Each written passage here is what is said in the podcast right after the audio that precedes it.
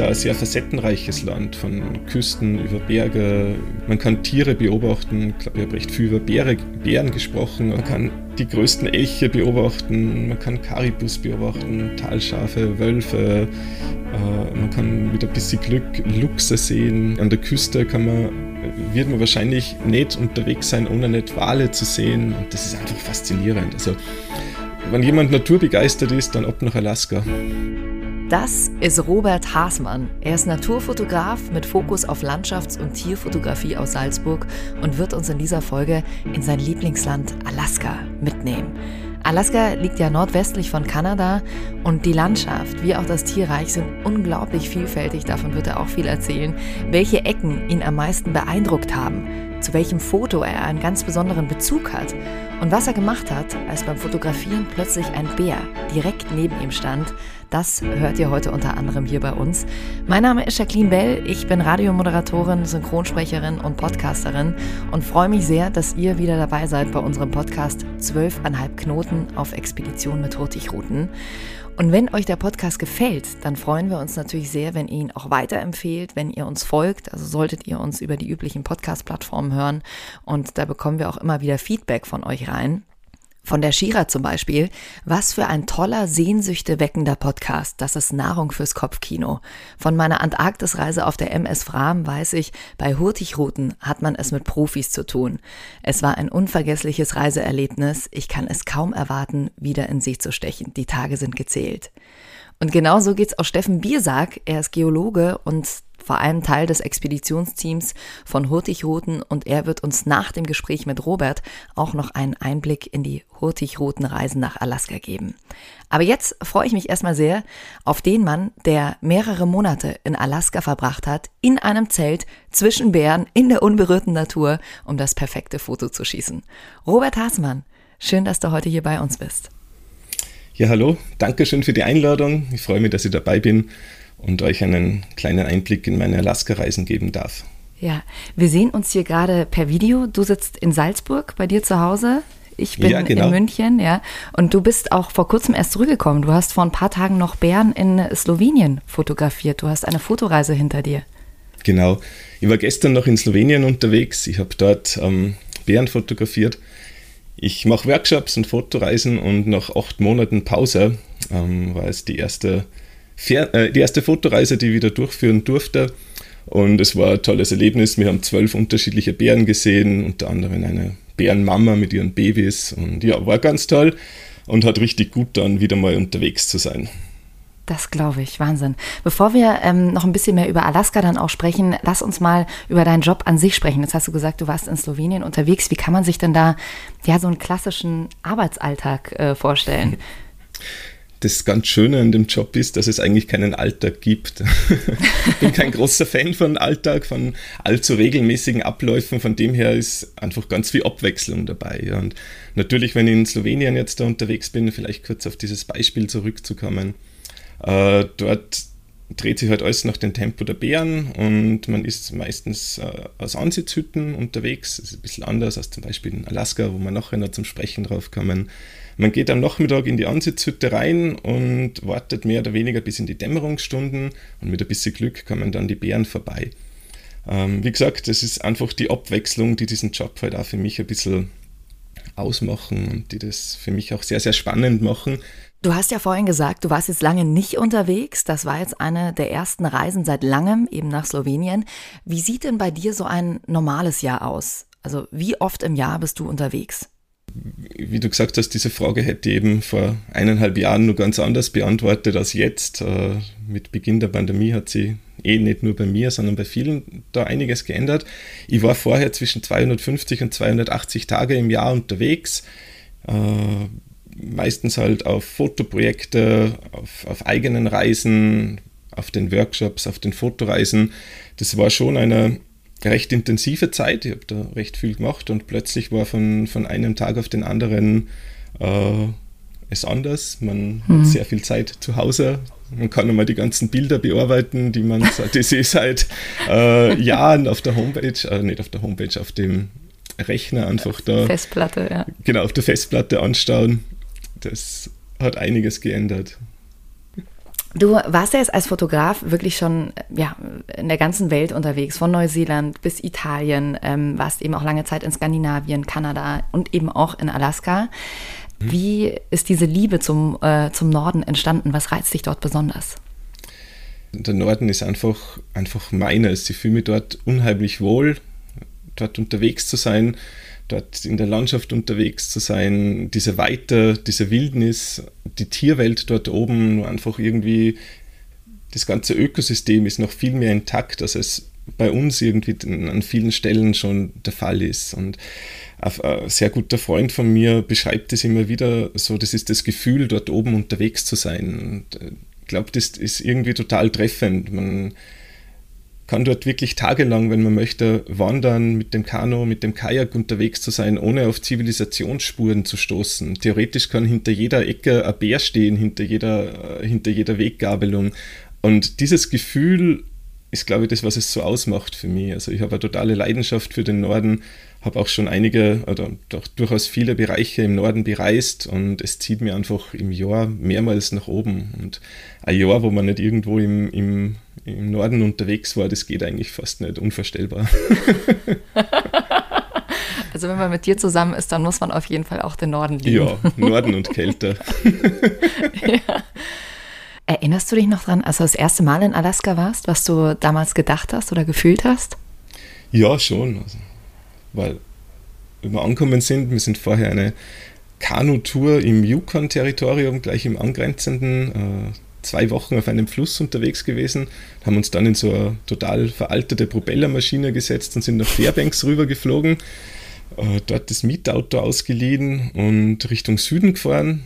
Haben wir dann Fairbanks verlässt, am Highway unterwegs ist und so nach ein, zwei Stunden kommt man in die Gegend der Alaska Range. Das ist dort Zentralalaska, der Denali Nationalpark mit dem größten Berg Nordamerikas, den Mount Denali ist dort. Und plötzlich sieht man diese Landschaft, sieht diese weiter und wenn man dann einmal aussteigt, beginnt man das irgendwie aufzusaugen und das waren schon, das waren so die ersten Eindrücke, die recht bleibend da geblieben sind. Und wir sind dann dort gar nicht zu lange gestoppt, weiter in den Süden, in den Kine Fjord National Park, der ist an der Küste bei Seward, haben uns dort Kajaks ausgeliehen und von einem Wassertaxi in einen, in einen Fjord bringen lassen und waren drei Tage mit dem Kajak unterwegs. Wir haben unser Zelt da am Ufer aufgeschlagen, ein, zwei Kilometer vor Gletschern entfernt. In der Nacht hast du eine Geräuschkulisse, wenn diese Gletscher kalben. Das war total beeindruckend und äh, das waren so die, die ersten Momente, wo man da wirklich unterwegs ist. Das haben wir mit einem, mit einem Guide gemacht. Wir waren dort äh, so zu zweit plus Guide unterwegs, ganz einfach, weil es die erste Tour mit Kajak am Meer war und das war, glaube ich, auch keine schlechte Idee. Ja, ähm, ja aber das waren, das waren wirklich großartige Momente, die, die sich auch eingebrennt haben. Das glaube ich. Ich meine, jetzt gibt es ja viele ähm, Fleckchen im Norden und du sagst ja selber, Alaska ist so dein, dein Traumland, dein Lieblingsland. Warum? Ähm, wahrscheinlich in erster Linie aus der Kombination von der Weite und der Tierwelt. Weil diese, diese Weite kann ich zum Beispiel auch in sehr vielen Bereichen Skandinaviens haben.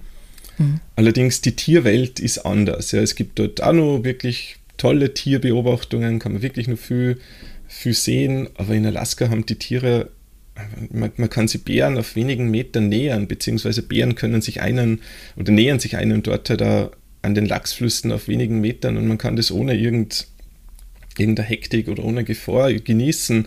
Die Fluchtdistanz von, von Tieren ist eine ganz andere. Das hat auch bei uns in Europa sicher mit der Bejagung zu tun. Dort in Alaska war das in einer ganz anderen Form. Und wenn man dort einmal einen Seeadler, Weißkopfseeadler, 20, 30 Meter davor steht, ihn beobachten, fotografieren kann, ist das wirklich ein tolles Erlebnis. Wenn ich bei uns in Österreich gibt es ein paar Seeadler, die man gerade im Burgenland kenne, ein paar Populationen, wenn man sich da auf 200, 300 Meter annähert, hauen die schon ab und, und. Äh, haben eine ganz andere Fluchtdistanz. Und ja, es ist einfach die Kombination aus diesen Faktoren, das was für mich Alaska so besonders macht. Ja. Wenn wir uns mal die Bevölkerung anschauen, du sagst ja, dir kommen teilweise gar keine Menschen über Tage, äh, Monate entgegen, aber ähm, rund 15 Prozent der Bevölkerung in, in, Alaska sind ja Alaska Natives, also Ureinwohner. Ähm, Bist du mit denen auch in Kontakt gekommen? Ähm, relativ wenig, eben auch aus diesem Grund, da ich äh, da nicht so oft Menschen treffe und dass ich jetzt total gerne in der Natur unterwegs bin. Aber natürlich, wenn man, wenn man äh, unterwegs ist auf den Straßen, ich habe meistens ein, Mietauto aus, aus Basecamp und wenn man dann irgendwo schlaft, dann kommt man immer wieder in Kontakt auch mit den Natives. Ich bin mit der Kultur von ihnen äh, oder besser gesagt, die Kultur der Natives ist etwas, was mich viel mehr fasziniert. Mhm. Einfach diese, diesen tiefen Respekt, den sie vor der Natur haben, wo sie alles als Kreislauf sehen und wo sie die Erde halt auch nur als zentralen Punkt, als Mutter Erde sehen, die ihnen alles gibt, was sie zum Leben brauchen und auf die sie halt auch achten müssen. Das ist ein enorm respektvoller Umgang. Es, sie sind Sie haben zum Beispiel ihre, viele ihrer Gottheiten, sehen sie in Tieren und haben dadurch eine sehr intensive, tiefe Beziehung dazu. Das fasziniert mich und das ist etwas, was ich, zu dem ich schon öfters auch Kontakt gehabt habe oder mich halt auch ein bisschen eingelesen habe und ein paar Sachen mhm. recherchiert. Ich habe da so einen Moment im Kopf, wo, wo an, den, an einigen Städten diese Totempfahle stehen. Mhm. Und das war in Südostalaska. Äh, ich war dort an einem, an einem Fluss, der dann in einen Fjord oder ins Meer mündet, in der Nähe von Haines. Dort sind immer Bären unterwegs. Und direkt an so einem Totenpfahl ist ein, ein, ein Grizzly vorbeigegangen. Und er ist da stehen geblieben und hat so nach oben geschaut auf dieses Ding. Und die, die typische Stimmung in Südostalaska, total verregnet, Nebel, Nebelfetzen sind irgendwie hochgestiegen. Und das hat, das hat so was direkt Spirituelles rüberkommen lassen. Also das ja. lässt einen dann schon keine Ahnung, Sachen verstehen oder. Äh, ja, krass. Wie, wie, wie hat dich das verändert? Also die, die Reisen nach Alaska oder auch die, ja, mit den Natives und ihrer Glaubensart, ähm, ja, da so in Kontakt zu kommen? Ich glaube nicht, dass es mich verändert hat. Ich habe es einfach äh, sehr faszinierend gefunden, wie sie mit der Natur umgehen. Und ich glaube, da könnten wir uns aus aktuellen Anlass hm. durchaus vielleicht äh, öfters einmal eine Scheibe abschneiden und das ein bisschen, äh, ein bisschen äh, selbst in den Alltag einbauen, dass wir vielleicht respektvoller mit der Natur umgehen. Ja. Und, äh, ja. ja. Und auch sehr faszinierend von der Situation, ähm, von der du gerade gesprochen hast, dass dann Grissy steht, auch den Tieren so nah zu sein. Ähm, was, wie, wie fühlt sich das in dem Moment an? Also ich glaube, jeder hat schon mal drüber nachgedacht, was mache ich jetzt, wenn in einem Wald mir ein großer Bär entgegenkommt? Wie sollte ich mich dann verhalten? Ähm, aber äh, du begegnest ihnen ja da auf eine ganz andere Art und Weise. Also es war bei mir am Anfang genauso genau gleich. Ich habe vorhin gerade erzählt, dass ich, bevor ich in Alaska war, eine Kanutour am Yukon gemacht habe und das war sozusagen das erste Mal, dass ich im potenziellen Bärenland unterwegs war, dass jetzt theoretisch äh, ich mein Zelt dort aufschlag, wo auch Bären leben. Und mir ist es genauso gegangen. Im Vorhinein natürlich äh, alle möglichen Horrorgeschichten vorgestellt und wie wir dann die ersten Nächte verbracht haben, ich habe immer mein Bärspray, das ist einfach so ein hochdosierter Pfefferspray, den man zur Bärenabwehr verwendet, den habe ich immer neben meinem Kopfpolster im Zelt gehabt und wenn draußen ein Eichhörnchen oder so geknackst hat, bin ich schon draußen gewesen und, und habe gesichert. ja, wirklich. mit dem Spray. Also übertrieben dargestellt war es genauso, aber mit der Zeit ähm, durfte ich von, von vielen erfahrenen Leuten lernen und habe auch selbst sehr, viele, sehr viel Zeit damit verbracht, Bären zu beobachten, ihr Verhalten zu beobachten, zu studieren. Sie kommunizieren sehr stark über die Art, wie sie sich verhalten. Und wenn man zum Beispiel Begegnungen zwischen zwei Bären sieht, sieht man da, dass die Rangordnungen ausgemacht äh, sind. Man sieht, wer sich dominant verhaltet, wer eher passiv, unterwürfig. Da habe ich sehr viel mitnehmen können. Und eben in Alaska war ich gerade zu Beginn öfters mit, mit Guides unterwegs, die sehr erfahren waren und von denen mhm. ich da einiges gelernt habe. Und mittlerweile kann ich das halt so einsetzen, dass ich, mir, dass ich schon glaube, dass ich das zum Wohl der Tiere und auch meinem eigenen Wohl äh, in dieser Form machen kann. Ja. Gab es da mal eine brenzlige Situation, wo du dir danach gedacht hast, puh, zum Glück ist da nochmal alles gut gegangen. Hätte auch anders ausgehen können. Ähm, es gab zumindest Situationen, die brenzliger werden hätten können. Zum Beispiel, mhm. Ich war in, einmal in Alaska, ich war dort in, im Katmai Nationalpark unterwegs. Das ist ein ziemlich abgelegener Nationalpark an der Südwestküste von Alaska. Alaska. Und wir waren dort ein bisschen im Inland ein, in einem Fluss unterwegs und der Fluss, ist, der Fluss ist mit Lachsen gefüllt gewesen. Die Bären sind auf und ab spaziert, haben dort äh, Lachse gefischt und ich bin mit Watthosen direkt im Fluss gestanden, um eine schöne Perspektive äh, für meine Fotos zu kriegen. Und so ein jüngerer Bär, wahrscheinlich ein Teenager, drei, vier Jahre, ist dann in meine Richtung gekommen, ist immer mhm. wieder irgendwie den, den Lachsen nachgelaufen, hat sich nicht sonderlich um mich gekümmert. Ich wollte ihm ein bisschen mehr Platz geben, bin ganz langsam retour gegangen und bin dabei immer ins tiefere Wasser gekommen. Und äh, ohne dass ich das wirklich wahrgenommen habe, bin ich plötzlich brusthoch im Wasser gestanden, recht viel weiter zurück hätte ich nicht mehr können, ist nur tiefer worden und der Bär ist halt so 12, 15 Meter von mir entfernt gestanden. Es ist alles okay gewesen. Der Bär hat sich ja dann noch nicht für mich interessiert, aber es kommt schon mal vor, dass Bären dann einfach um die, um die Rangordnung ein bisschen anzutesten oder mal schauen, wie, das, wie der andere reagiert, einmal vielleicht so losstarten. Und ich, ich habe mir dort einfach selbst jede Möglichkeit genommen, für den Fall dann auch zu reagieren. Es ist halt etwas, wo man dann schon, egal wie gut man sich auskennt, da ist halt gewisser Faktor, den man dann einfach selbst verschulden kann, bleibt vielleicht einfach offen über, äh, den man nicht bis zum Schluss ganz ausschließen kann. Das war durch eigene Dummheit vielleicht da, ist alles gut ausgegangen, aber wenn dann noch eine andere unglückliche Verstrickung gekommen wäre, kann es vielleicht brenzliger werden. Eine zweite Situation auch noch, das war fast, es war eigentlich am gleichen Fluss, ein bisschen äh, in die andere Richtung. Wir waren zu zweit unterwegs mit meiner Partnerin. Äh, beim Hinweg, also der, der Weg ist relativ durch das, durch das Gelände relativ vorgegeben. Man geht einfach am Fluss, äh, am Ufer entlang. Und wenn wir dann zurück wollten, hat genau dort am Weg eine Bärenmutter mit ihrem Nachwuchs geschlafen, mit den zwei Jungen. Ähm, jetzt haben wir im ersten Moment halt einfach mal gewartet und gedacht, hm, okay, irgendwann wird sie schon wieder munter werden. Ist dann natürlich nicht passiert, die hat da tief geschlafen. Äh, nächsten Schritt haben wir probiert, durch den Fluss auf der anderen Seite retour zu gehen. Da sind wir aber nicht rübergekommen, weil er zu tief war. Und dann haben wir probiert, okay, wir gehen jetzt durch, das, durch den dichten Wald einen großen Bogen um sie, einfach, dass wir das durch das Dickicht umgehen können. Wir haben uns dann auch sehr laut verhalten, äh, miteinander geredet. Man schreit halt dann einfach ein paar Mal Hallo Bär oder, oder, oder singt so vor sich hin, weil man möchte einfach um jeden Preis eine Überraschung vermeiden. Also ja. äh, der Bär soll wissen, dass man kommt, damit das nicht zu Überraschungen kommt, dann ist, sind schon sehr viele potenzielle Konfliktsituationen ausgeschlossen. Und plötzlich, wenn wir da so dahin gehen, höre ich nur von hinten meine Freundin, stopp bleib sofort in dem Moment natürlich stehen, schau auf und dann steht so drei, keine drei, dreieinhalb Meter vor mir ein Bär auf seinen Hinterfüßen äh, bei so einem umgefallenen Baumwurzel und schaut mich an. Wir schauen uns an, ich fange mit ihm zum Reden an und bin halt ganz langsam dann zurückgegangen und gesagt, hm, alles gut. Er war einfach nur überrascht, er hat dort geschlafen, aber er ist munter worden durch das, dass wir äh, uns halt auch bemerkbar gemacht haben und die Situation hat sich dann auch entspannt. Wir sind einfach zurückgegangen und ihn haben wir dann nicht mehr gesehen. Er ist dann halt auch irgendwie weitergegangen.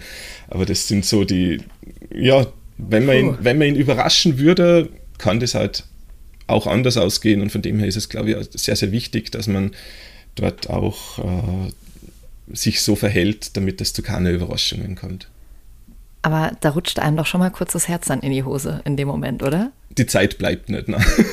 ja, ich habe dann einfach nur, erst, erst später dann, ich habe in dem Moment einfach halt nur funktioniert und äh, ja. mit ihm geredet und ganz langsam zurückgegangen, äh, immer mein Gesicht zu ihm gehalten, also ihm nicht meinen Rücken zugedreht und es war, es ist eh so abgelaufen, dass es, wie ich es auch jetzt wieder machen würde, aber erst nach, im Nachhinein, wenn man dann kurz drüber nachdenkt. Puh. Du warst ja viermal schon in Alaska, jeweils für mindestens zwei Monate. Hm, vielleicht kannst du uns noch mal so kurz einen Überblick geben, wo du überall warst und wo es dir am besten gefallen hat.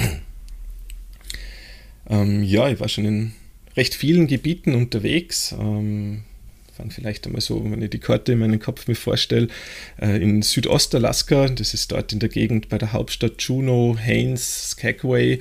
Äh, das ist dort die, der gemäßigte Regenwald, total spannende Küsten mit, mit, Wäld, mit ursprünglichen Wäldern, die alle moosbewachsen sind, Flechten hängen von den Bäumen runter, die Lachse sind in den Flüssen unterwegs, Bären, Weißkopfseeadler gibt es. Also das ist eine Gegend, die mich fasziniert, die ich wirklich auch sehr, sehr spannend finde und wo ich gern unterwegs bin.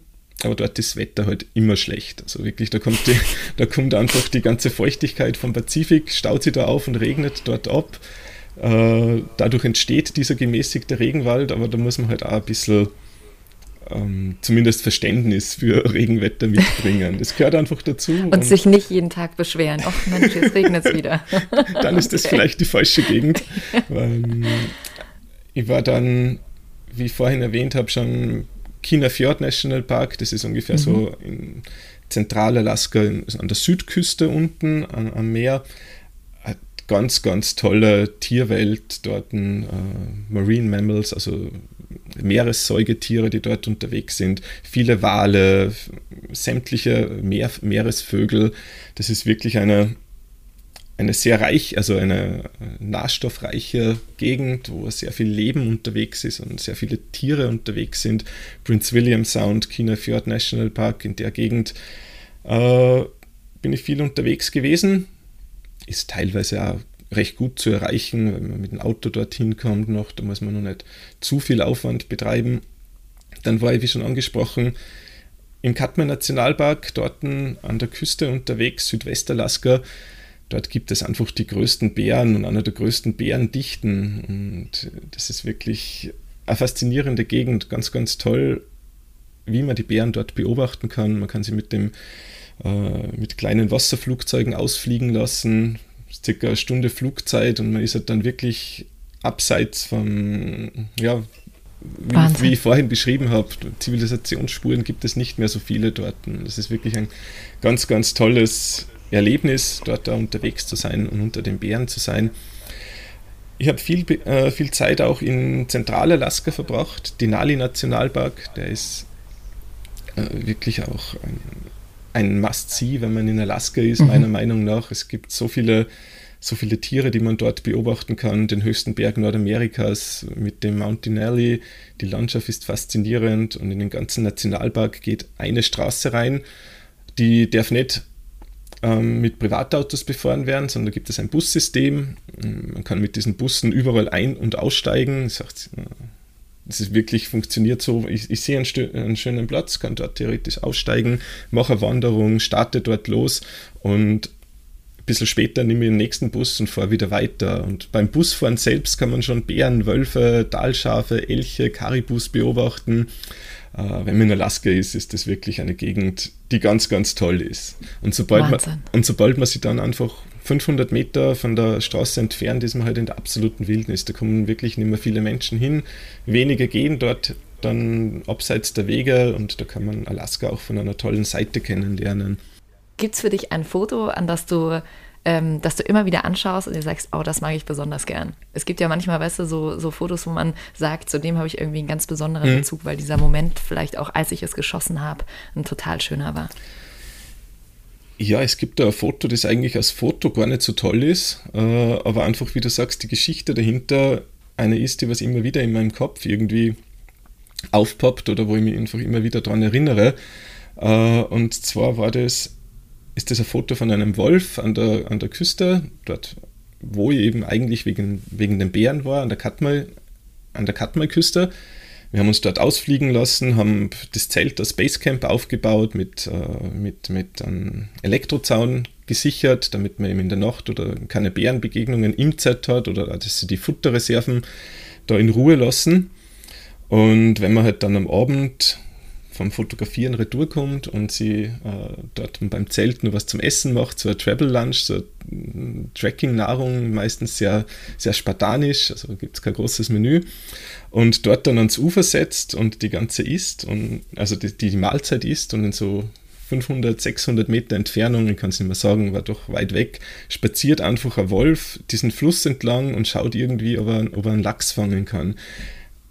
Ich habe dann kurz vorher da auch nur ein Foto gemacht. Wie gesagt, dieses Foto es gehört garantiert nicht zu meinem Besten, aber die Erinnerung, was dahinter steckt und die Emotionen, die man da immer wieder hat, wenn man sich an das zurückerinnert, die sind schon ganz, ganz toll. Und Das sind halt dann so die, die Momente, wo wahrscheinlich Lieblingsfotos entstehen. Ne?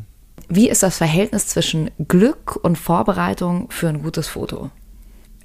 Ähm, das geht sehr oft einfach einher. Also es gibt, glaube ich, den Unterschied zwischen Glück, vielleicht auch erarbeitetes Glück und Zufall. Und gerade je intensiver man sich vorbereitet, je mehr Zeit man investiert, desto größer ist die Wahrscheinlichkeit, dass man sich Glück, glaube ich, auch erarbeitet. Mhm. Ein gewisser Grad an Zufall wird immer übrig bleiben. Also es ist Natur zum Glück und äh, zum Glück kann man das nicht bis ins letzte Detail planen. Ansonsten, glaube ich, wird da so ein gewisser Reiz verloren gehen. Äh, aber je intensiv, intensiver ich mich vorbereite, je genauer ich über das Verhalten von dem Tier mich informiere, je mehr Details ich einfach weiß, desto wahrscheinlicher ist es, dass ich dann draußen auch das Glück habe und genau das Foto mache, hinter dem ich her bin. Ähm, das unterscheidet sich halt natürlich auch von dem Faktor Zufall also, oder Glück als Zufallsbegegnung. Mhm. Das, das kommt auch vor, das kommt immer wieder vor, meistens in den, in den unterschiedlichsten Momenten. Da auch gerade komme ich wieder auf Slowenien zurück, weil ich vor vier Tagen waren wir unterwegs im Wald. Wir haben eigentlich ein paar geschaut, ob wir Eulen finden und plötzlich steht ein Bär mitten auf einer Wiese und frisst Gras. Und genau dieses Verhalten wollten wir, also wollte ich in diesem Bärenprojekt über drei Jahre lang festhalten und habe es kein einziges Mal geschafft. und da funktioniert es ja, jetzt. Genau. Äh, also natürlich hat man dann auch einfach einmal den Zufallsfaktor. Und, aber ich glaube, man kann, man kann jetzt den ganzen Beruf Naturfotograf äh, nicht auf Zufall aufbauen. Das wird nicht funktionieren, aber Glück gehört definitiv dazu. Ja. Ähm, ich habe auf deinen Fotos auch gesehen, dass ihr mit Fotofallen arbeitet. Also eine Kamera ist neben dem Baum so gut getarnt, dass man denkt, die Kamera ist der Baum. Aus welchen Positionen würdest du sagen, fotografiert man am besten? Mit einer Fotofalle, also ich positioniere mich wirklich an einem Ort, oder eher das Spontane? Ich wandere durch die Wildnis und guck mal, was mir so begegnet ganz unterschiedlich und macht halt, es macht halt auch die Kombination dann aus, welcher Bildsprache im Endeffekt entsteht. Ja, wenn ich jetzt immer nur aus der gleichen Position fotografiere, wird es vielleicht für Einzelfoto gut werden, aber für eine Serie vielleicht langweilig. Das heißt, von mhm. dem her ist es einfach eine Mischung aus unterschiedlichen Sachen und äh, ich habe eben auch teilweise mit Fotofallen gearbeitet, wie du angesprochen hast, und die eignen sich halt sehr gut, um eine gewisse Bildaussage im Vorhinein zu planen äh, und dann halt auch dieses, dieses Bild hoffentlich machen zu können. Also gibt sicher nicht die eine Position oder die eine Art an Fotografie, sondern ich glaube, es ist eine, Kombination wieder aus mehreren, die im Endeffekt ein spannendes, eine spannende Mischung ergibt. Kann man sagen, äh, was für dich ein gutes Tierfoto ausmacht? Ja, ich glaube, ein gutes Tierfoto muss einfach den Betrachter mitnehmen und bewegen. Also es muss irgendwas auslösen, er muss das vielleicht länger aus einem kurzen Augenblick anschauen und schon zum, zum nächsten Foto weiterzugehen. Ich glaube, wir alle kennen das, wenn wir vielleicht in sozialen Medien unterwegs sind. Es gibt eine enorme Fotoflut und die Fotos, bei denen man dann auch hängen bleibt, die vielleicht da eine Emotion vermitteln, sind zumindest für mich die Fotos, die halt dann die besser sind als andere oder die halt dann auch vielleicht ein gutes Foto sind. Ja. Jetzt warst du ja wirklich schon einige Male in Alaska. Gibt es denn für dich als Fotograf eine Jahreszeit, die dich besonders fasziniert? Ich bin ein Herbstfan. Ich finde den Herbst wirklich toll. Die, die Herbstverfärbungen, das ist einfach dieses Rot, dieses Orange, diese Gelbtöne, die man dort sehen kann, wenn man zum Beispiel Mitte September im Denali oder in Zentralalaska unterwegs ist, die sind faszinierend. Das sind für mich ganz, ganz tolle Fotomotive und eben auch zum Anschauen wunderschön. Ich kenne den Winter noch nicht in Alaska. Ich war leider im Winter noch nicht dort. Ich hätte für, für letzten Winter eine Reise geplant gehabt. Die ist aus bekannten Gründen ab, äh, habe ich nicht machen können. Wir haben mit einem Freund Winter unterwegs gewesen, aber wir haben das jetzt einmal aufgeschoben und wir freuen uns beide.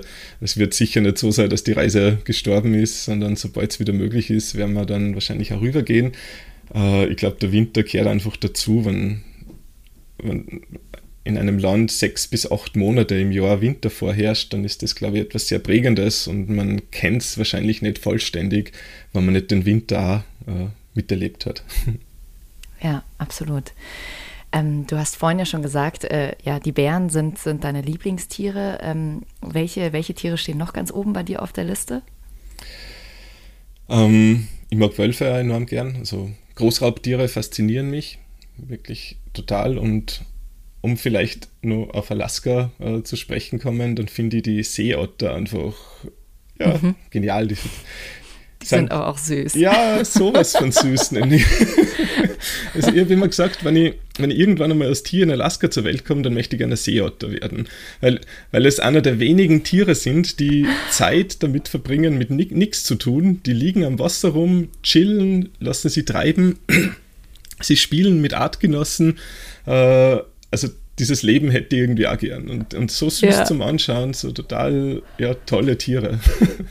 Ja, das, das glaube ich. Ja, die sind einfach, die sind irgendwie süß. Die haben, mhm. haben irgendwie was total Charmantes. Uns hören ja auch viele zu, weil sie vielleicht auch mal nach Alaska reisen wollen, äh, mit Hurtigruten. Wie, ähm, wie würdest du Alaska beschreiben oder für wen ist das besonders was? Was, ähm, was kannst du den Menschen, die jetzt hier gerade zuhören, mitgeben? Also ich glaube, Alaska ist, kann für jeden was sein. Also man muss halt auch eine Naturbegeisterung mitbringen muss sich für Natur interessieren äh, und dann wird man in Alaska reich belohnt werden und wirklich unglaublich tolle, spektakuläre Sachen sehen können. Ähm, und es ist auch ein sehr facettenreiches Land, von Küsten über Berge, über alles Mögliche, was ich im Vorhinein aufgezählt habe. Man kann Tiere beobachten. Ich glaube, ich habe recht viel über Bäre, Bären gesprochen, aber es gibt, man kann die größten Elche beobachten, man kann Karibus beobachten, Talschafe, Wölfe, äh, man kann mit ein bisschen Glück Luchse sehen, man hat an, de, an der Küste kann man wird man wahrscheinlich nicht unterwegs sein, ohne nicht Wale zu sehen. Und das ist einfach faszinierend. Also, wenn jemand naturbegeistert ist, dann ab nach Alaska. Ja, man, äh, schade, dass ihr es jetzt gerade nicht sehen könnt, ja. Robert hat die ganze Zeit gegrinst, als er davon erzählt hat. Ja, es ist Wahnsinn. Ich habe auch so Lust bekommen, jetzt äh, in, der letzten, in den letzten Minuten, als wir drüber gesprochen haben. Ähm, wohin geht deine nächste Reise? Hast du, hast du schon einen Plan? Ist es Alaska? Ähm, nein, wird wahrscheinlich nicht möglich sein. Ich glaube also, glaub nicht, dass ich diesen Sommer äh, aufgrund der Corona-Restriktionen nach Alaska kommen werde. Von dem her werde ich mich in Europa aufhalten und äh, ich hoffe, dass das Norwegen gehen wird. Also es wäre eigentlich geplant Mitte Juli mit dem Camper nach Norwegen und dort für bis zum Herbst dann in Alaska unterwegs, äh, sorry, nur mehr Alaska, in, in, in Norwegen unterwegs zu sein. Ja. Ich finde es gut, es ist nur noch Alaska ja. in deinem Kopf drin. Aber es war klar, dass es irgendwas äh, Nordisches ist. ja, schon, schon, ja. Also, anderes auch, anderes Projekt, an dem ich dran wäre, wäre Neuseeland, aber auch dort kommt man im Moment nicht rein. Also von dem her werde ich in Europa bleiben. Wenn Norwegen aufmacht, werde ich in Norwegen unterwegs sein. Ansonsten vielleicht in Schweden oder Island steht auch noch zur Wahl. Mal schauen. Ja, gibt noch viele Orte, die du bereisen, die du fotografieren wirst. Robert, vielen, vielen Dank. Es hat sehr viel Spaß gemacht. Ähm, hast uns ganz tolle Einblicke gegeben und macht einem richtig Lust, jetzt nach, direkt nach Alaska zu reisen, wenn es wieder geht. vielen Dank, mich gefreut für dieses sehr, sehr, sehr nette Gespräch. Dankeschön fürs dabei sein. Danke dir, Robert. Dankeschön. Robert Haasmann, Naturfotograf und absoluter Alaska-Liebhaber. Ähm, sehr schön, dass du bei uns warst. Danke dir. Cool. Dankeschön. Und jetzt freue ich mich sehr auf Steffen Biersack. Äh, du bist ja Teil des Expeditionsteams von Hurtigruten. Ihr kennt Steffen vielleicht auch schon aus den letzten Podcast-Folgen. Du hast die Alaska-Reise mit Hurtigruten auch schon begleitet. Und ja, du kannst jetzt allen, die jetzt zuhören und im Kopf ganz viele Fragen dazu haben, uns die jetzt beantworten und uns so ein bisschen mitnehmen. Du hast ja auch gerade das Gespräch mit Robert mitverfolgt ähm, und äh, hast öfter mal genickt. Wie, wie, wie, war das so für dich, das äh, Alaska jetzt mal aus der Sicht eines Naturfotografen zu erleben? Ja, das war jetzt der, ein völlig anderer Ansatz. Nicht? Also äh, ich sehe ich seh mehrere Unterschiede zwischen seiner Arbeit und meiner Arbeit. Er hat wirklich die Muße, die Zeit, äh, und, und auch den, den Willen, die Motivation, sich einfach für Wochen und vielleicht sogar Monate einfach in die Natur zu legen und auf seine Motive zu warten, das können wir nicht bringen. Wir müssen irgendwie die Balance finden zwischen ähm, ja, Stille, äh, Verständnis der Natur und trotzdem das Ganze zugänglich zu machen zu einem Publikum, was nur begrenzt Zeit hat. Die Leute sind mit uns nur für 16 Tage. Das heißt also, in diesen 16 Tagen, in die 16 Tage müssen wir so viel reinpacken wie möglich, ohne dabei das, äh, das Erlebnis zu zerstören, äh, indem wir das versuchen zu irgendwie Disneyland zu, zu rekonstruieren oder indem wir den Leuten, die völlig die Chance nehmen, auch mal einen Zen-Moment zu haben, einfach äh, irgendwo zu stehen und einfach nur den Wasserfällen zuzuhören. Nicht? Also das heißt, äh, es ist der komplett andere Ansatz und naja, wir nähern uns Alaska von der Küste her. Das heißt, wir sind darauf angewiesen, die Leute über Wasser an Land zu bringen. Und das heißt, der, der Robert, der kennt das Inland natürlich mhm. erheblich besser, als wir es jemals kennenlernen werden. Es sei denn, die Leute entschließen sich danach, dass wir jetzt so einen guten Appetit hatten, dass wir, äh, dass wir jetzt im nächsten Urlaub also wirklich nach Juneau fliegen und von da aus uns ein, ein, Propellerflugzeug nehmen und uns dann einfach irgendwo absetzen lassen im Fjord. Geht alles, nicht? Aber ja, äh, Alaska hat einfach eine unheimliche Vielfalt zu bieten und eben auch eine wahnsinnige Naturschönheit. Nicht? Also Alaska ja. ist ist ein, ein traumhaftes Reiseziel. Es ist natürlich weit weg und momentan naja, wie, wie alle haben wir noch kein wirkliches Startdatum für Alaska. Äh, das hängt alles davon ab, wie die Staaten untereinander miteinander, untereinander miteinander reden, wie wir jetzt, an welche Bedingungen es geknüpft ist, dass wir jetzt wieder durchstarten können. Wir werden durchstarten, das ist ganz klar, aber wann, das genau. müssen wir noch sehen. Geplant ist es ja mal für 2022 zwischen Juni und September. Und da hoffen wir auch ganz fest, dass das funktioniert. Sieht ja alles zumindest gerade ganz gut aus. Bevor wir jetzt noch ein bisschen tiefer einsteigen, wann warst du denn das erste Mal in Alaska und äh, was waren so deine ersten Eindrücke, als du da angekommen bist? Das war vor zwei Jahren. Das war im Anschluss an die Nordwestpassage. Das ist ja auch ein ganz besonderes Unternehmen. Das heißt, äh, ja, da war der gesamte Jackpot eigentlich äh, auf, für mich verfügbar. Start in Grönland durch die Nordwestpassage, kanadische Arktis, Urvölker kennenlernen, Tiere sehen und dann kommt man am Aleutenbogen raus. Man überquert die Datumsgrenze zwischen Alaska und Russland.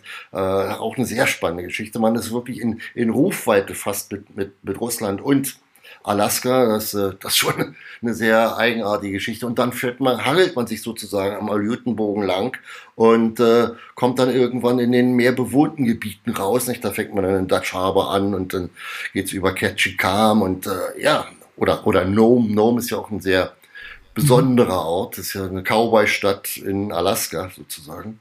Und äh, ja, das, und, äh, und auch eine Goldgräberstadt, oder? Also eine sind ja damals. Goldgräberstadt, äh, also damals genau. im Ende des 19. Jahrhunderts, nicht? also als äh, ursprünglich, es, es, ging in Kalifornien los mit dem Goldrausch.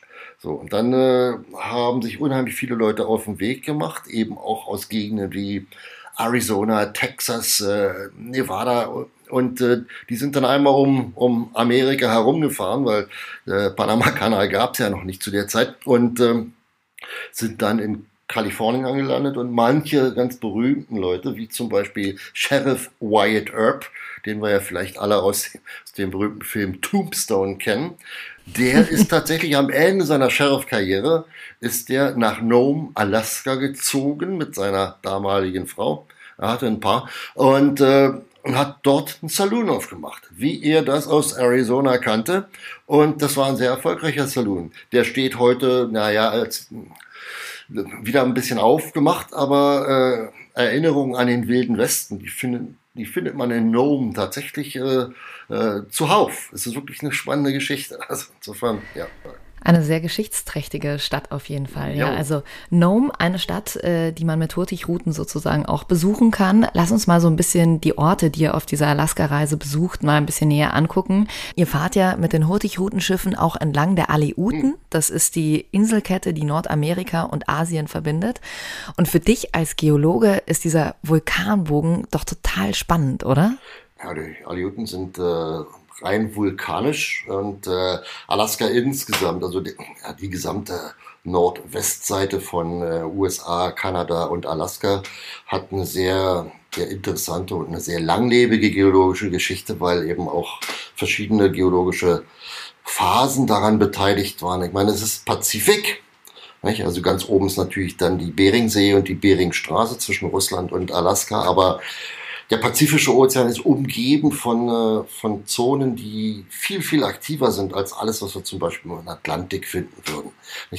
Der Pazifische Feuergürtel, das ist ein Name, den viele, viele sicherlich schon mal gehört haben. Und das liegt einfach daran, Feuer entsteht in der Geologie meistens durch irgendwelche tektonischen Prozesse und in diesem Fall eben wirklich durch Konvergenz. Das heißt, Platten begegnen sich, schieben sich untereinander und kommen dann wieder an die frische Luft sozusagen in der Form von Vulkanen. Und das ist genau am Aleutenbogen der Fall. Das ist eine ganz lange Kette. Und ich glaube, es sind 48 oder 50 Vulkane. Die sind äh, teilweise schlafend, teilweise erloschen. Aber es kommt immer mal wieder dazu, dass da dort auch Vulkane zumindest sich bemerkbar machen. Es gibt keine großen ähm, äh, Ausbrüche zur Zeit. Aber es gibt Erdbeben, es gibt Tsunamis, die dort ausgelöst werden. Ein, eines der größten Tsunamis, äh, den der Pazifik gesehen hat, war im Jahr 1967. Da ist wirklich ein Erdbeben, hat ein Erdbeben stattgefunden von fast von 9,2 auf der Richterskala. Äh, das ist also enorm stark und das ist dort oben entstanden durch den Schub der pazifischen Platte unter die, unter die Landmasse, die jetzt Kanada und Alaska sozusagen gemeinsam haben. Und deswegen, ja, für einen Geologen ist das ein gefundenes Fressen, äh, allein weil die Gesteine, die man sieht, die haben eine Altersspanne von 1,2 2 Milliarden Jahren ganz im Norden. Kanada hat noch viel ältere Steine. Kanada hat die ältesten Gesteine der Welt, über 4 Milliarden Jahre. Und dann eben ganz jungen Erscheinungen, junge Erscheinungen wie äh, ja, die Aleuten und eben auch ja, Smoky Harbor und äh, solche Sachen, also wo wirklich, wo man wirklich aktive äh, Hitzeaufwellungen sehen kann, wirklich aus, nächst, aus nächster Nähe sehen kann. Also es ist schon für einen Geologen spannend. Wie reagieren die Gäste denn, wenn sie die Aleuten das erste Mal sehen? Äh, normalerweise mit einem großen Seufzer. Ach, endlich äh, wir bereiten sie natürlich darauf vor. Wir, wir, wir erzählen ihnen, bevor es losgeht, also es ist ja entweder von Vancouver oder von Nome oder äh, wenn wir mal die Aleuten auslassen, dann ist ja die Tour von Seward nach äh, Vancouver drin. Da erzählen wir ihnen aber natürlich vorher schon ganz viel über das, was sie sehen werden und äh, auch die Besonderheit zum Beispiel vom Aleutenbund, die Besonderheit von Alaska insgesamt. Äh, und äh, wenn, sie, wenn sie das dann sehen, wie sie draußen an Deck stehen und, und, und, und sehen dann tatsächlich einen Vulkankegel, so einer wie aus dem Bilderbuch, als, als, als hätte der kleine Prinz seinen Vulkan da dahin gemalt. Also dann, dann äh, sind die Leute schon beeindruckt, auch dass ich, dass ich, dass ich einfach hier sein kann. Und das ist natürlich eine, ein Erlebnis. Und einfach auch, wenn man sich auf der Weltkugel vorstellt, wo komme ich her? Komm, wenn der Hamburger sich so denkt, okay, wo auf der Weltkugel ist jetzt gerade Hamburg? Nicht? Und wo stehe ich jetzt hier gerade? Und das ist wirklich am anderen Ende der Welt. Und wenn man sich diese, wenn man sich unsere Welt einfach als Kugel vorstellt und äh, sich einfach ausmalt, ja, wo komme ich her? Wo bin ich gerade? Und wie ist es dazu gekommen? Das ist schon was Besonderes. Das, das ist, ist total bleibt, faszinierend. Das bleibt kleben. Ja, genau. Was, was du eben sagst, ist du, dass du dir wirklich mal vorstellst, wo stehe ich gerade und wo komme ich eigentlich her und wie groß und wie weit, wie schön diese Welt eigentlich sein kann. Ja. Robert, der hat uns ja auch schon von seinen Erlebnissen im Katmai äh, National Park äh, ein bisschen was erzählt. Den besucht ihr ja auch mit Hurtigruten. Wie sieht da so ein Tag in dem Reservat aus? Was können, was können die Gäste dort unternehmen? Wir haben unsere eigenen Boote, unsere Zodiacs. Äh, auf der Arminsel haben wir 17 Zodiacs, die wir dann auch selber fahren. Das sind äh, Momente, die wir uns dann aussuchen, wo wir auf eigene Faust in irgendwelche äh, entlegenen Fjords oder Buchten reinfahren, auf der Suche nach Bären. Ähm, wir sind natürlich nicht so so heimlich und so still wie, wie der Robert, wenn er in seinem Versteck liegt. Nicht? Also das heißt, äh, wir sind einfach viel wahrnehmbarer. Aber wie er auch gesagt hat, die Tiere haben eine ganz andere Fluchtdistanz als in anderen Gegenden. Das heißt, wir kommen schon mal dichter ran an Bären, die jetzt irgendwo im flachen Wasser stehen und, äh, und Mittagessen suchen. Und äh, das findet schon statt. Unsere Drittanbieter, die, die sind natürlich Experten, die leben dort, die haben ihre Infrastruktur dort. Das heißt, äh, die teilen wir, da teilen wir dann unsere Gäste in Gruppen ein, äh, Sachen, die sie vorher haben buchen können, Sachen, die sie an Bord nachbuchen konnten. Und äh, die schicken wir dann mit den Drittanbietern, die von uns natürlich auch handverlesen sind, äh, irgendwie raus in die entsprechenden Gebiete, wo sie den ganzen Tag zubringen. Das ist dann halt mit einem Buszubringer, dann geht's in Boote und, und so weiter. Also es gibt dann so auch zu Fußanteile. Es hängt immer auch ein bisschen davon ab, wie, wie fit möchten unsere Leute sich denn bewegen. Also wie, wie groß ist der Anteil zu Fuß, wie groß ist der Anteil, den wir gefahren werden wollen. Ähm, die Sache für uns ist, wir müssen natürlich äh, den Geschmack von allen in irgendeiner Weise treffen und auch allen, also egal welchen Altersgruppen, egal welchen Aktivitätsgruppen, auch die Chance geben, dass sie mal ja, eine Sache buchen oder machen, die wirklich auf ihre ja, Fähigkeiten zugeschnitten ist. Ja, natürlich.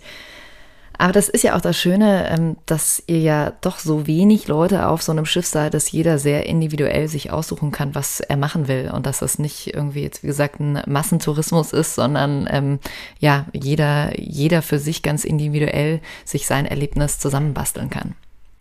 Alaska hat auch eine große, eine große Vielfalt an Sachen zu bieten. Also Alaska hat Städtetouren wie in, äh, in Sitka oder Ketchikan, äh, Dutch Harbor, tolle Museen, wo man auch eine Menge lernt über die Tingit. Das ist also ein Urvolk, was das, äh, es, es, gibt eine Menge zu sehen dort, ähm, die auf eine Art und Weise, ja, wie, man kann sich wirklich aussuchen. Mhm. Man kann Museumstouren machen oder man kann wandern gehen. Ja.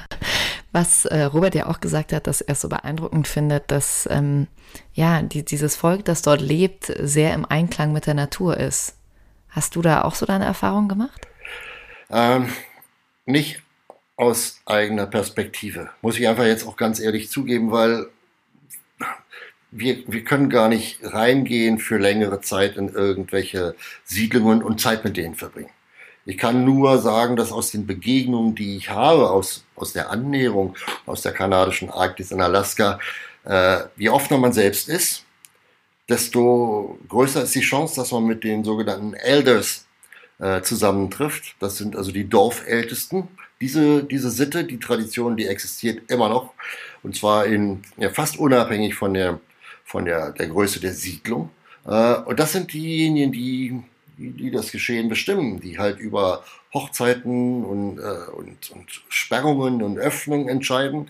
Und mit den Leuten zusammenzukommen, äh, das ist eine spannende Geschichte. Da legen wir Wert drauf, dass wir ähm, nicht einfach als, als Touristenschiff dort anreisen, sondern dass wir als, als, als offene, aufnahmewillige, freundschaftsbereite Menschen dort anreisen. Das heißt, das, äh, die, die, erste Annäherung ist immer, sie, dass, dass das der Expeditionsleiter oder, oder ausgesuchte Leute, die halt mit der Gegend schon vorher äh, Kontakt hatten. Wir, haben, wir schicken auch Scouts, dass die dann an Land gehen und äh, mit den Elders, mit den Dorfältesten Kontakt aufnehmen und dass man sich, wir holen die dann an Bord.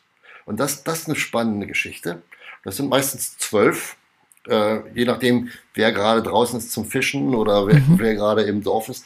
Äh, dann kommen die an Bord und man ist fasziniert, wie diese Leute, die so ein modernes Schiff noch nie gesehen haben, völlig unbeeindruckt mit den Händen in den Taschen, leise pfeifend über das Schiff marschieren und sagen, ja, ist ja, ja ein schönes Schiff so insgesamt.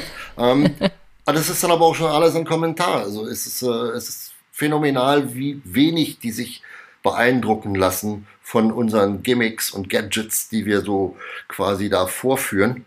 Ja, wir sind ja immer ganz stolz auf unser Schiff und zu Recht, aber, aber ja, wenn man jetzt erwartet, dass die, dass die jetzt äh, an, ehr, ehrfürchtig in die Knie sinken, dann hat man sich wirklich getäuscht. Also es sind meistens wir, die, die mit einer sehr viel größeren Ehrfurcht wieder wegfahren, als wir angekommen sind. Also es ist, äh, es sind tolle Leute. Mhm. Die Hurtigroutenschiffe, die sind ja auch so klein, dass ihr an sehr entlegene Orte kommt. Ja, wir, wir können schon tatsächlich so, wir haben das äh, äh vor zwei Jahren gesehen, als wir noch fahren konnten Da sind wir nach Chignik reingefahren. Das ist also so ungefähr, muss man sich vorstellen, die Mitte des äh, Aljutenbogens. Und da haben wir gehört von unserem Lotsen. Wir haben ja immer auch äh, Lotsen an Bord, die jede, jeden Ort kennen und die auch äh, Kontakt knüpfen über Funk, äh, dass die gerade eine neue Pier fertiggestellt haben. Und äh, da sagten die aber, hu, seid vorsichtig, also die ist eigentlich nichts für große Schiffe. Und dann liegt es natürlich äh, an der Brücke, am Captain, also äh, und äh, ja, an, am, am, am, am Echolot, nicht? Wie, wie nah können wir ran? Können wir das machen? Und wir konnten da problemlos anlegen. Und urplötzlich hatten wir ein, einen neuen Kontakt, eine neue Ortschaft.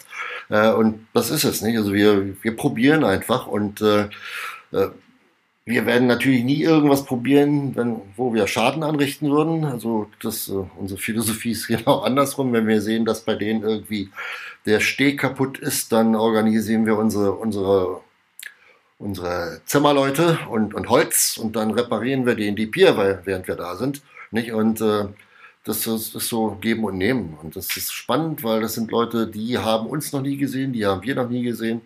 Und ja, man, man, man verlässt den Ort und man wäre gerne noch viel länger da. Also das, das, das ist immer, immer wieder so. Das ist doch das schönste Gefühl, wenn man eigentlich da bleiben will. Mhm. Was ja. war denn für dich so das absolute Highlight auf äh, deiner Alaska-Reise? Ich denke, das waren die Bären im Geographic Fort, äh, im Geographic Sound. Ähm, da hatten wir wirklich, sind wir wirklich auf, auf, auf, auf, auf äh, Schleichfahrt sozusagen reingefahren. Das heißt, äh, unser Schiff ist ja wirklich äh, fähig, sehr, sehr leise, also lautlos zu fahren.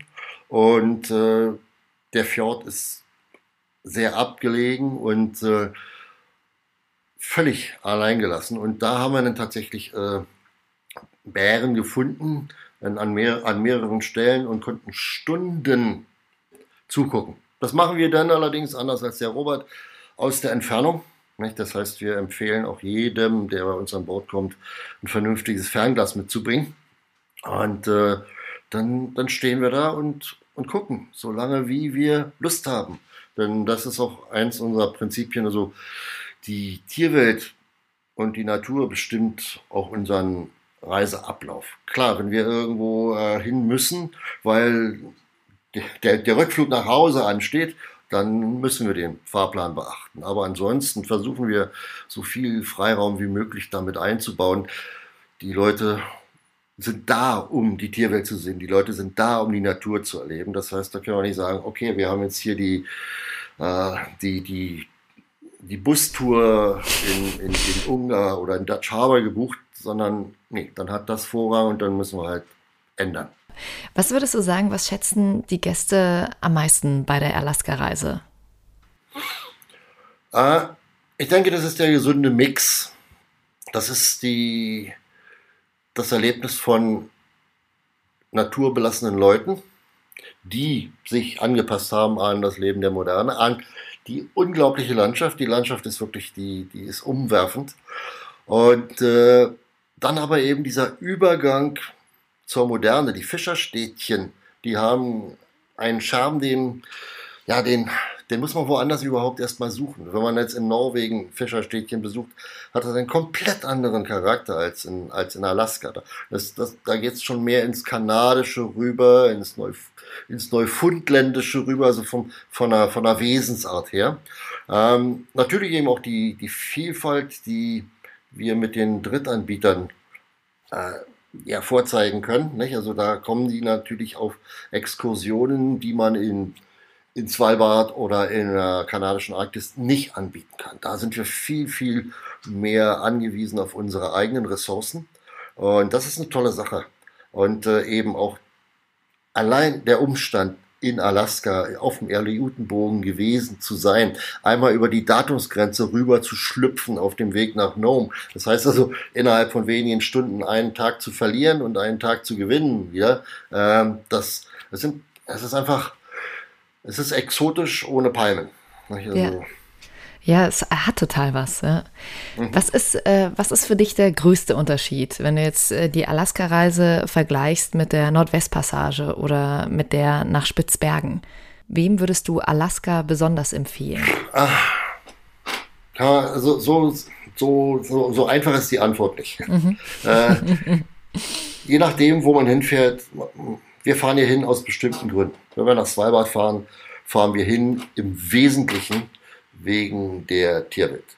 Die Fauna von Svalbard, äh, die Vogelwelt, die äh, Walrosse, die Eisbären, alles das, Wale etc., das, äh, das, das ist ein, ein Paket, was wir für Svalbard schnüren. Es gibt in Svalbard keine indigenen Völker, das heißt, es gibt nur zwei Orte dort, es gibt Longyearbyen und New Orleans. Und der Rest ist Landschaft, Eis, auch das harte Gefühl der, der Arktis. Das ist der eine Ort. Nordwestpassage ist, äh, spricht sehr, sehr die Leute an, die sich für polare Geschichte interessieren, wo wir da natürlich solche Sachen hatten wie Amundsen, Franklin-Expedition und, und äh, ja, wo man tatsächlich auf See, Seemannsfriedhöfe kommt, die, die so weit weg von allen Zivilisierten liegen, wie man sich das überhaupt gar nicht vorstellen kann. Das ist so harsch und so beeindruckend und, und liebevoll trostlos. Äh, das, das einfach die Nordwestpassage und eben auch anschließend kann man den Globus nehmen äh, und will seinen Nachbarn zeigen, da bin ich lang gefahren. Manchmal musst du oben die, die, die Messingkappe abnehmen, weil du warst so weit im Norden, äh, dass du auf dem Globus gar nicht mehr zeigen kannst, wo du warst. Und das ist natürlich ein beeindruckender Gedanke.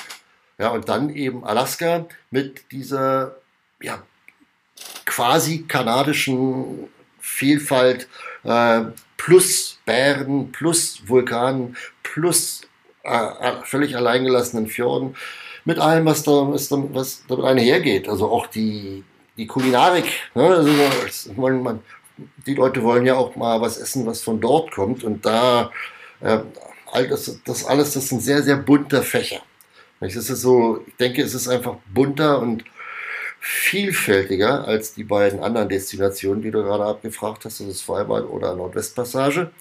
Ähm, aber alle drei haben ihren Reiz und ich hätte auch ein großes Problem, äh, mich jetzt zu entscheiden. Was mir besonders am Herzen liegt, ist Adrenalin. Das heißt, wenn ich also mit einer, mit einer Gruppe unterwegs bin, äh, dann schätze ich einfach diese, diesen Nervenkitzel, dass hinter jedem größeren Felsen äh, ein Eisbär liegen ja. könnte. Oder dass der gerade aus dem Wasser raussteigt und sich schüttelt und äh, mal guckt, was die ganzen Leute da so, ob, ob, die, ob die vielleicht gut schmeckt. Nicht? Also äh, das, hat man, das hat man mehr in Svalbard als, äh, als in Alaska, ganz sicherlich. Äh, es gibt keine Eisbären in, zumindest nicht in dem Teil von Alaska. Äh, kanadische Arktis, andere Geschichte, aber äh, ja, das also alles, alles hat seinen Pegel, alles hat seinen Reiz. Und, äh, ja. Aber du hast vielleicht vielen, die jetzt schon zuhören, vielleicht schon mal ein bisschen ja, geholfen, in welche Richtung es vielleicht als erstes geht. Am liebsten will man ja alles sehen, ja, aber welche Reise man vielleicht als erstes bucht. Steffen, ähm, auf was freust du dich am meisten, äh, wenn du an die nächste Reise mit Hurtigruten nach Alaska denkst? Oh, als erstes freue ich mich darauf, dass wir wieder anfangen. Hm. Dass wir wieder mit, mit äh, völlig ja, aufgeräumten Gemüt äh, wieder die Leute empfangen, denn äh, das ist eine Sache, die wir gemerkt haben in der, in der, in der Stillstandsphase jetzt, wie, wie sehr uns das fehlt. Uns selbst auch als Expeditionsteam, also wie sehr wir selbst auch drinstecken und wie, wie weit wir davon entfernt sind, dass uns das jemals über wird. Und äh, das, das gilt für alle der alle Orte. Das gilt für die Antarktis, das gilt für Svalbard, das gilt für Grönland, das gilt für, das gilt für Chile, äh, egal. Äh, also wir, wir würden so gerne wieder loslegen und einfach die Leute auch wieder an Deck versammeln und den Leuten nahebringen, was, äh, was uns einmal an Bord gebracht hat und was wir immer noch mit, mit Leidenschaft machen. Und äh, ja, Alaska ist, ist wie, wie soll ich sagen, es ist eine ganz außergewöhnliche ähm, Weltgegend. Es hat mit den Leuten zu tun, die ja so ein bisschen wie derbe Fischerleute aus Norwegen sind, aber mit einem indianischen Einschlag oder indigenen Einschlag. Ähm, es, es gibt Wale, es gibt unheimlich viele Wale, die man sehen kann. Äh, riesige Gruppen von, von Buckelwalen, die dort zum Fressen kommen. Das heißt, da merkt man einfach, dass die Natur wirklich äh, noch ganz bei sich ist und äh, wir können besuchen und wir freuen uns drauf. Und wir sehen, dass die Leute in Alaska vielleicht mehr als, als in Grönland äh, modern näher gerückt sind an das, was sie da haben, an eigentlich an, an einem wundervollen Land. Und äh, ja, wir dürfen das zusammen mit denen machen und wir, wir dürfen das unseren Gästen zeigen. Das ist schon ein Privileg. Ja, das ist schon ein Wahnsinnsjob. Immer wieder, wenn wir hier sprechen, Steffen, ähm, muss ich immer wieder grinsen und denke mir, wow, das ist so schön. Und wir freuen uns wirklich alle, wenn es dann wieder geht. Ihr könnt ja auch mal einfach vorbeigucken auf der Homepage von Hurtigruten und mal gucken. Da gibt's ja dann auch die unterschiedlichsten Angebote. Und ja, nächstes Jahr, im Jahr 2022, äh, sind wir ganz fest entschlossen, wieder zu fahren, oder? Da sind wir dabei. vielen, vielen Dank, Steffen, für deinen Einblick. Danke, dass du wieder mit dabei warst. Sehr gerne, Jacqueline. Und danke euch fürs Dabeisein. Wenn euch die Folge gefallen hat, dann folgt uns gern auf den üblichen Podcast-Plattformen, dann bekommt ihr auch Bescheid, wenn die nächste Folge draußen ist. Und wir freuen uns, wie schon am Anfang gesagt, sehr über euer Feedback.